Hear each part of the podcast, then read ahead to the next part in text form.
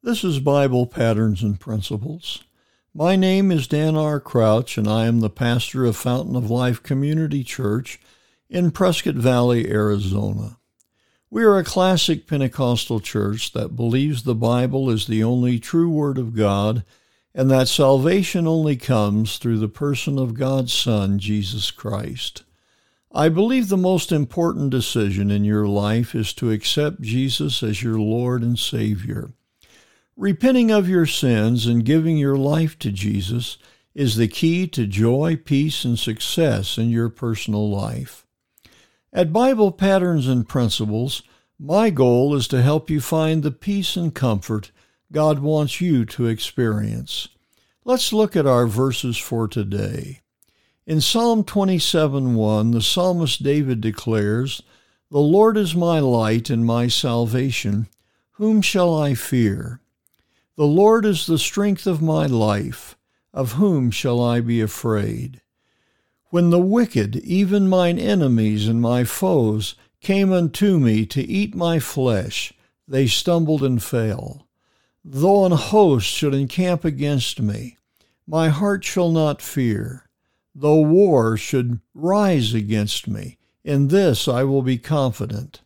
One thing have I desired of the Lord that will I seek after, that I may dwell in the house of the Lord all the days of my life, to behold the beauty of the Lord and to inquire in his temple.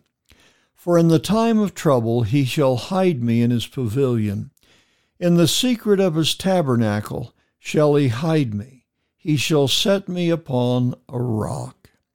If we do not lean upon the Lord our God, our lives are filled with insecurities caused by the daily circumstances we face. David discovered that he was secure because of the strength of God. That same strength can give security to your life and mine. God is the same today as he was in the time of David. He knows no limitations. Whatever life throws at us doesn't matter. God can help us to stand strong. We are blessed that God is still the same. We too can be secure in Him.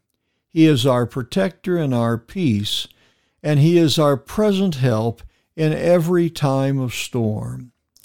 I hope these words encourage your heart. Jesus wants to minister to you if you will only let Him. If you have not already done so, invite Jesus Christ to be your Lord and Savior. All you have to do is invite Him to forgive your sins and to come into your heart. If you ask, He will honor your prayer. This has been Bible Patterns and Principles. My name is Dan R. Crouch, sharing another Bible truth to strengthen your daily Christian life. Please let me know if you're enjoying these brief teachings from the Word of God or if you have a prayer request. You can write to me at Bible Patterns and Principles at gmail.com. I would very much enjoy your comments and would feel very privileged to pray with you concerning the needs of your life.